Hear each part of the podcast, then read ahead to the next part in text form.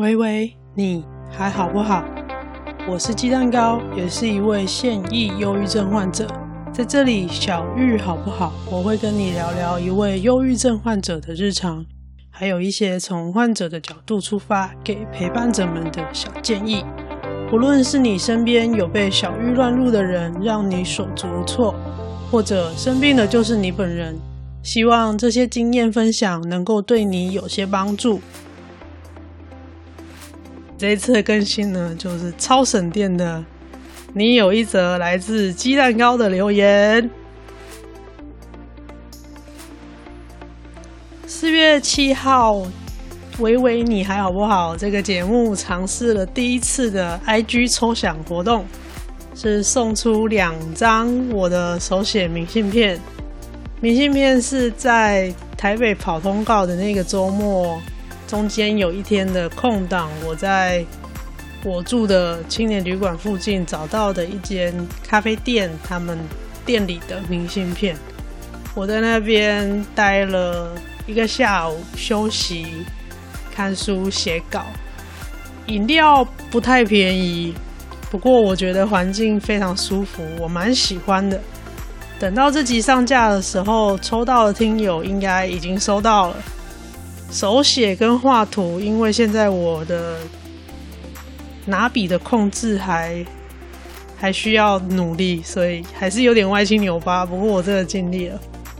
再来是。明信片上有彩蛋哦，如果有发现的话，可以发个 IG tag 我或私信我，希望你们会喜欢。然后这次的留言回复，我就来回复抽奖文底下的留言，总共有五位留言，抽两张，中奖几率百分之四十，哎，真的是超级棒，没有看过中奖几率这么高的抽奖。第一个是 Lin 点 Samuel 点三九九说，想知道网络上的量表是依据什么来建立的？还有，它能够准确诊断有没有被小玉乱入吗？读书会想听《亲爱的我》和虽然想死，但还是想吃辣炒年糕这两本书。首先，网络上的量表的话，基本上都是依据 DSM 的诊断标准，它里面规定的那几大项症状，然后来问你问题。基本上就是关心生理症状跟情绪症状为主，给你一个观察的依据，然后。那些量表有的比较详细，有的比较简单。不过基本上原则大概不出就是这两个，你必须要能够观察你的生理症状跟情绪症状，然后发生的频率跟持续的时间，尤其是持续的时间有超过两周以上的话，就会建议你要就医确认。所以。它可以当做参考，但是不能够直接用量表的结果就准确的诊断你有没有被小玉乱入。你可以拿着这个量表的结果去跟医生讨论，请医生帮你再做判断，会比较好。那平常你没有生病的人也是可以去做那个量表的，就是。因为人难免都会情绪有有高亢，有低潮。如果你现在低潮很久很久，自己拉不起来，有这些比较客观的量表，可以帮助你知道说你需要别人帮忙了。虽然可能没有到生病，但你需要帮忙。你知道你可能在低潮有一段时间。你也许需要别人拉你一把，或者你需要做出一些改变。他可以给你一点提醒，这个是给没有生病的人。那如果是有生病的人，你可以拿着量表，请医生诊断你有没有生病。这是问题的回答。另外，读书会的许愿，你开的书单，亲爱的我，Oh dear me，跟虽然想死，但还是想吃辣炒年糕。辣炒年糕这本它还出了续集嘞，我有去书店翻过了。我必须说啊，在我刚生病的时候，我有看过两本书，三本，一本叫《照亮忧郁的照亮忧郁黑洞的一束光》，应该是这个名字。我会再把点解放在 show notes 里面，大家有兴趣的话再去看。然后再来是《活着的理由》。还有我们活，我们活在焦虑星球。这三本书一样，它都是跟你开的书单一样，都是病友的日志，病友的心得。其实跟我在 Podcast 讲的东西很类似。我在刚生病的时候有看过那三本书，我必须说，对现在的我来说，看那样的书。并不会让我比较好过，我会很难过，我会觉得很痛苦，因为我会让我感觉到那些文字就是在提醒我，我仍然在这个黑洞里面挣扎，我还没有出来，所以。我知道这些，他们的出发点都是希望可以鼓励在黑洞里面的人，呃，是有恢复的希望，但是对目前的我来说效果不大，而且看那个东西，看那些内容，对我来说蛮辛苦的。蛮痛苦的，所以我有在书店稍微的翻过了。那你推荐的书，它的内容不会很难，它的描述也非常的浅白，很多对话式的东西，尤其是那个辣炒年糕那本书，它我有看到一个八卦，它是。他出第一本的时候是没有经过他的精神科医师同意的，他的智商好像是直接找他的精神科医师智商，有一些精神科医师是有在帮人家智商的。那在台湾的话，这样的医师好像比较少，一般好像都是心理师提供智商比较多。当然，医师他有。修过相关的学分，考取相关的证照，他一样是可以在看诊之外帮患者做智商的。然后他辣炒年糕续集，他就有经过医生的同意写那个内容，不过基本上都还是他每一次去咨商的时候的对话内容。这样对我来说。那个部分是他的人生的课题，也许我们人每个人的人生都有一些共同的课题，但就像我刚刚说的，对现在的我来说，看那样的书不太舒服，所以我读书会可能暂时不会把你许愿的书放进来，不好意思。那么目前已经有一些书单了。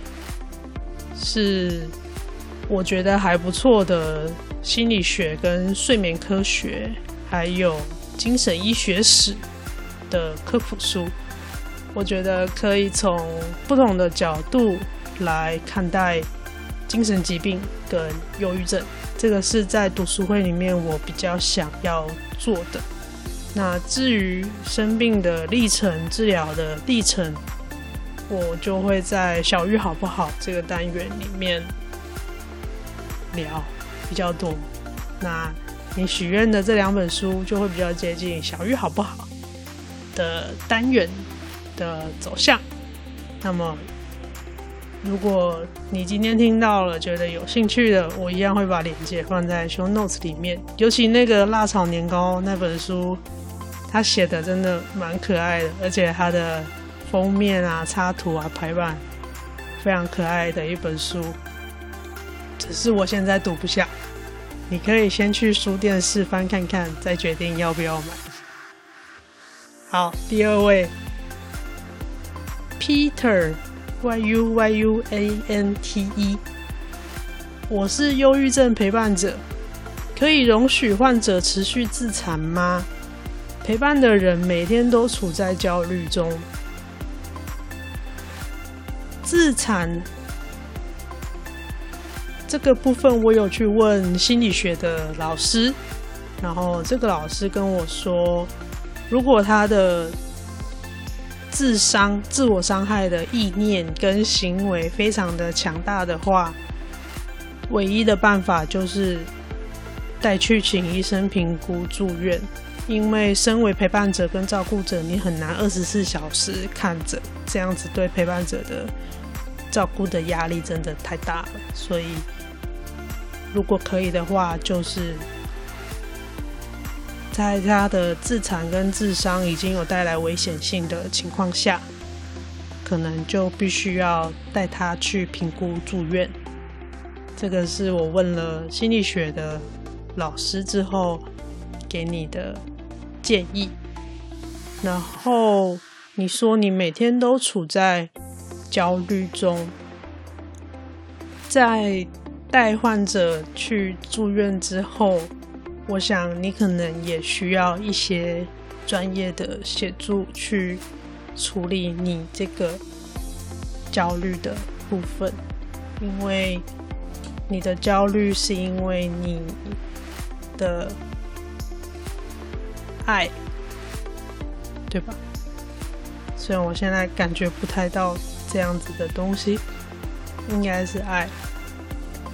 因为你担心，你压力很大，但这个部分也是需要好好被关照的，所以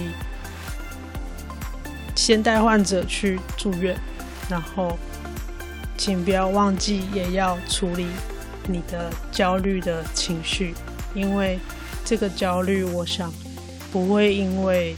患者去住院了，就自动的消退了。你的担心还是会一直持续的，不会消失。那我想这个部分是需要有人协助你的。再来第三位是，我不会念你的账号，念拼音 H T I N G H。想问鸡蛋糕有跟有忧郁症的长辈相处过吗？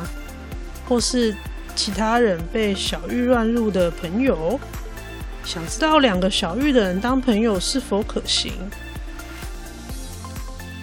我怀疑我去天上的那个阿嬷生前的最后可能有忧郁症，或是有类似的疾病，但我已经。没有办法知道答案了，所以长辈的部分，我觉得比较接近的可能就只有他了，因为我可以感受到的是，跟我现在一样，他的纠结就是他在意识清楚的时候，感受到他的身体没有办法。受到自己的控制，他的身体逐渐的失能，而他非常，他的意识上非常清楚这件事情，这个让他非常非常的痛苦，也会有非常非常多的负面的情绪。但是就我妈妈的转述，就是。精神科医师会诊的时候，阿嬷都很正常，所以我不太确定到底状况是怎么样，因为阿妈最后的那几年的时间，我并不是主要照顾者，因为我没有住在同一个城市。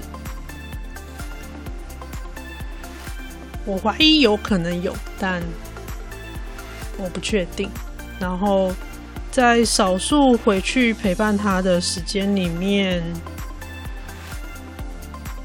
你就只能当做那个不是原来的阿嬷，就是我自己啊，我都把他当做他是另外一个人，就是他是。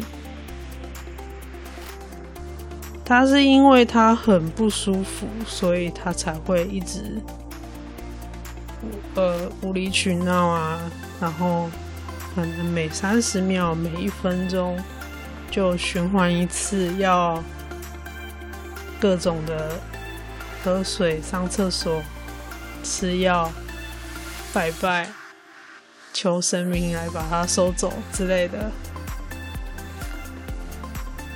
回想起来，那个是一个蛮不舒服的过程。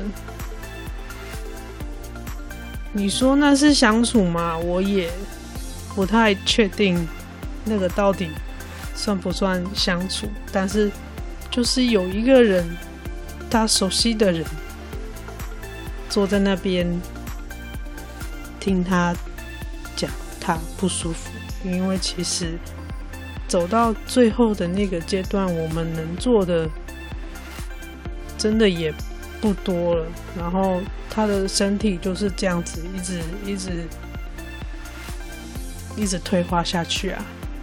然后他痛的地方越痛越多嘛。所以长辈部分大概就这样吧，就是。也只能给无声的陪伴。然后我们有发现一个现象是，阿嬷在越熟悉的人、越亲密的人面前，脾气越越越大、越凶。他最凶的人就是凶阿公。就是只要阿公在旁边，他就一定跟他吵架。就是平常病恹恹的，可是阿公在他旁边，他就会跟他大声响，就真的是吵架。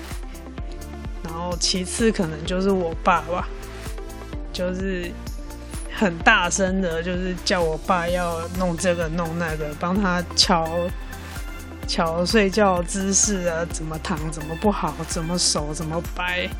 每三十秒就叫一次，然后我们孙子辈的进去，他就可能会说，他这辈子都很辛苦，很可怜，生病了很可怜，这辈子很辛苦，类似像这样，他会记得你是谁，虽然你知道他的意识可能不是很清楚的，但是。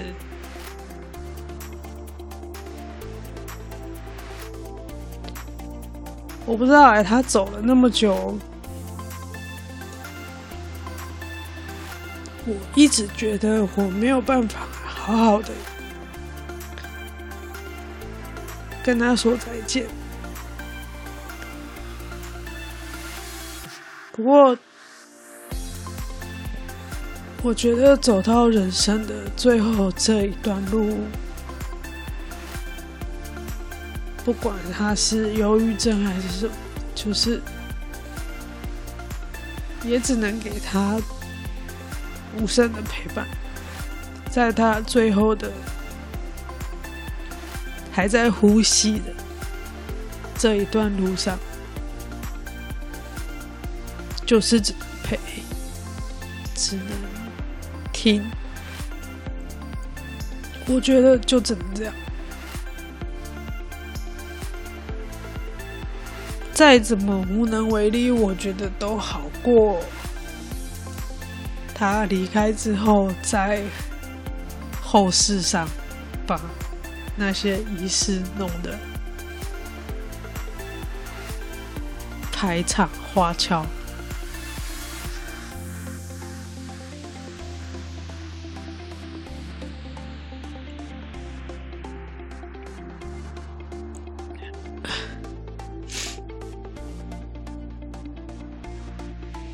我觉得对长辈就是这样，然后其他被小玉乱入的朋友，反而是做 podcast 之后开始有认识，一样是被小玉乱入的朋友。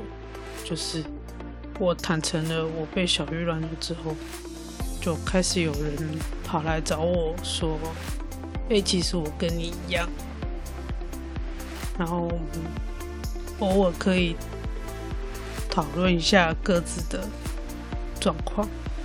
有些人有走出来了，有些人走出来了，可是好像又突然的，有时候又会被拉下去。我们会稍微的分享近况，但不算是太亲近的朋友。目前的话，我的状况是这样。那么，两个小玉的人当朋友是否可行？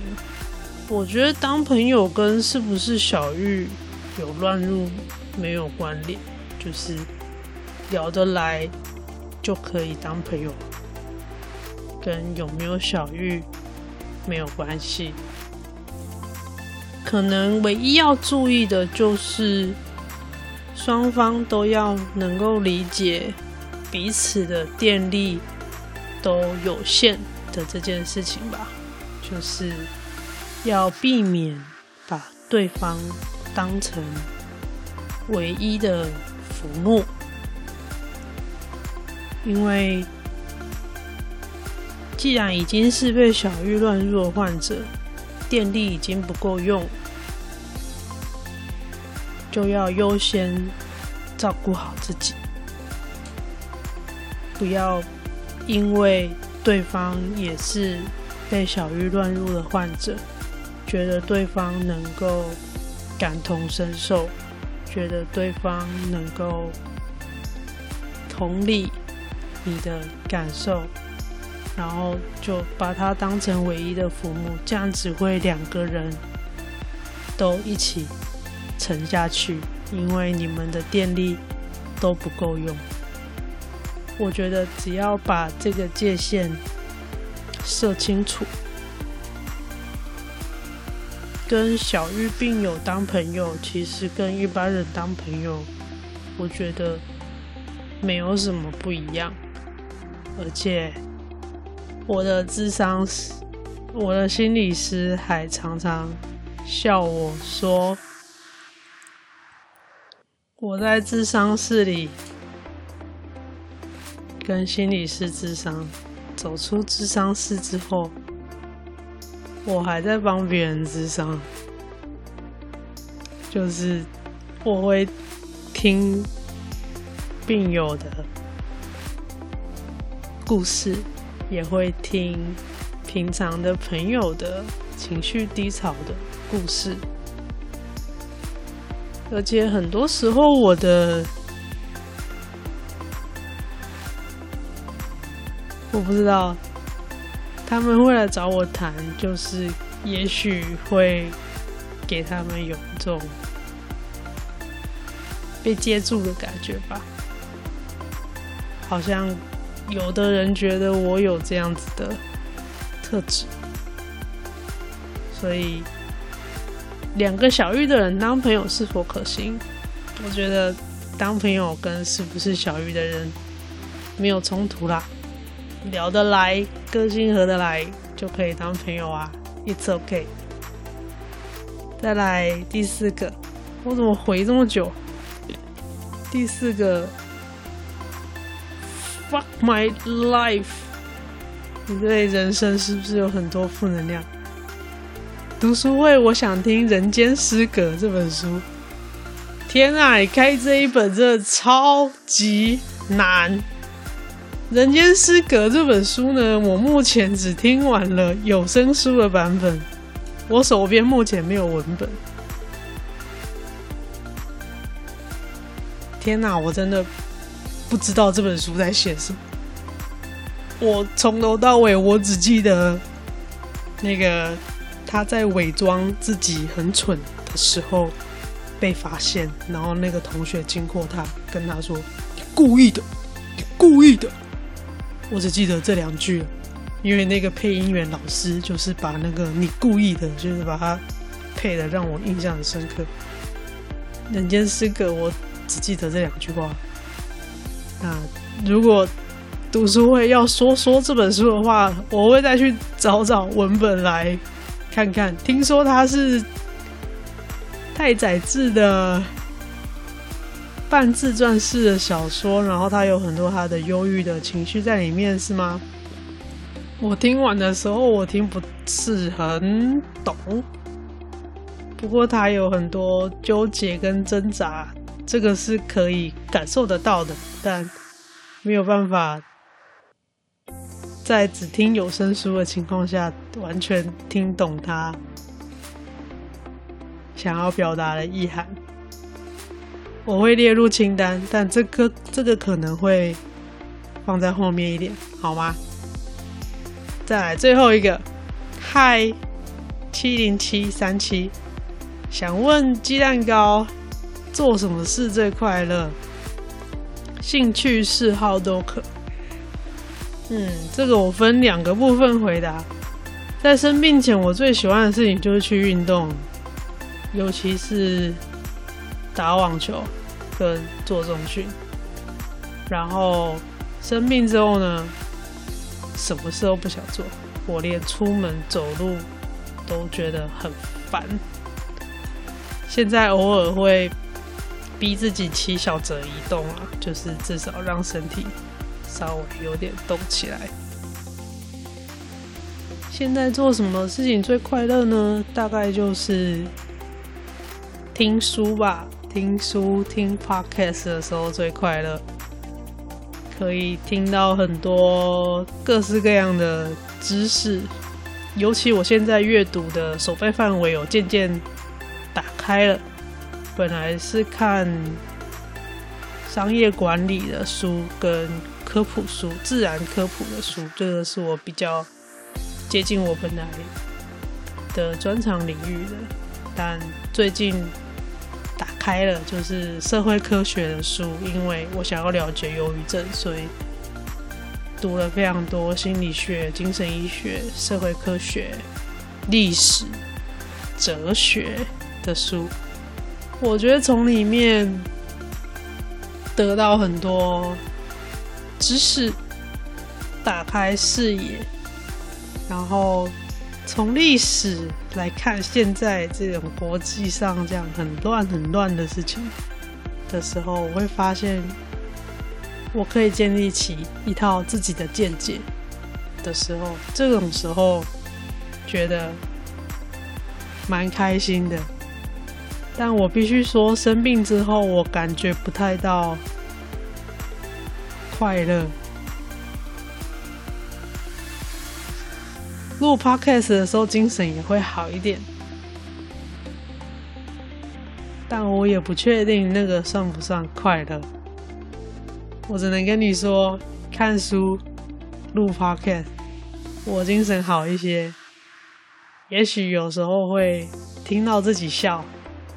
但我我想那个离快乐可能还有一点距离啦。不过做这件事情的时候，我精神会蛮好的。希望这样有回答到你的问题。哦，没有想到回复半个多小时。好的。这个节目是在 First Story 平台制作发布。First Story App 可以针对每个单集按爱心留言，也可以私讯或语音留言给我。另外，这个节目还有 Facebook 粉丝页、Instagram 跟 Gmail 账号，连接我都会放在下面的 Show Notes 节目笔记里面，包括今天听友们推荐的书，还有我。看过的那几本书，一样我都会放在 show notes 里面。有任何想法或建议，都欢迎在各个管道留言、私讯或寄信给我。不论你在哪个平台收听，也都欢迎留言、打星、按爱心，分享给你的朋友。最后很重要，抖内功能已经上线喽，不用注册任何账号，不用填写个人资料，一次五十块，一杯蜂蜜红茶的钱。如果你愿意的话，欢迎随喜更多杯。虽然不用填资料，但如果你愿意留言给我的话，我会很开心的。抖内鸡蛋糕，让我未来有机会可以做出更好的 podcast。好的，你有一则来自鸡蛋糕的留言，下次再听哦，拜拜。